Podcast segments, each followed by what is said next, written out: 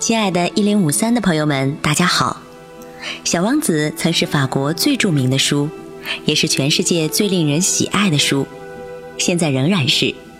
尽管这本法国人写的童话于一九四三年在美国首次出版，而法国人却只愿意记得它的法国出版日——一九四六年四月。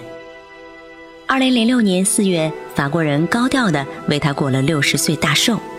他们用法语向全球宣布，小王子刚满六十周岁。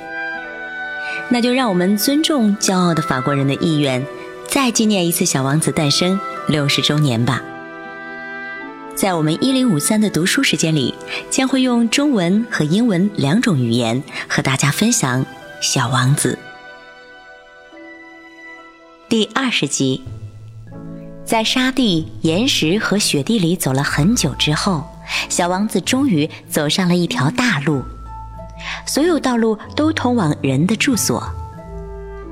他站在一个花园前面，花园里四处盛开着玫瑰。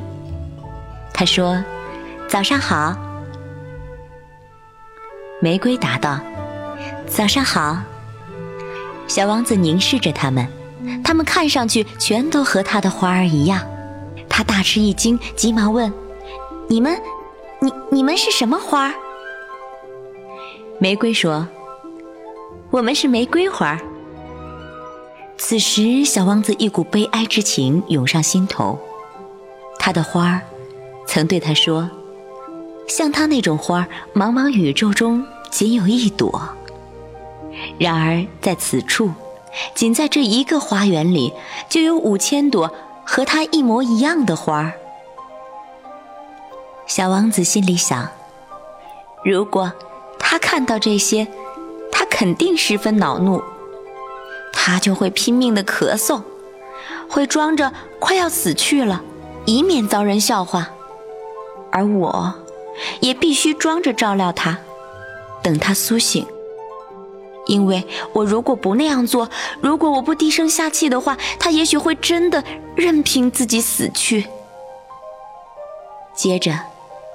他继续想着：“哼，我还以为自己很富足呢，有一朵世上独一无二的花儿。原来我拥有的只是一朵普通的玫瑰，一朵普通的玫瑰，再加上三座和我膝盖差不多高的火山，而且其中一座也许永远都醒不过来。仅有这些，我也许……”不会成为一个很了不起的王子。他躺在草地上，失声哭起来。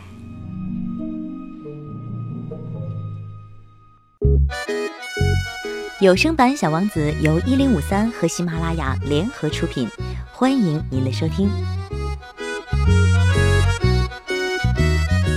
我亲爱的朋友们，登录喜马拉雅 FM，搜索有声版《小王子》或者一零五三小贝，就可以收听到更多的节目录音。记得给我们留言哦。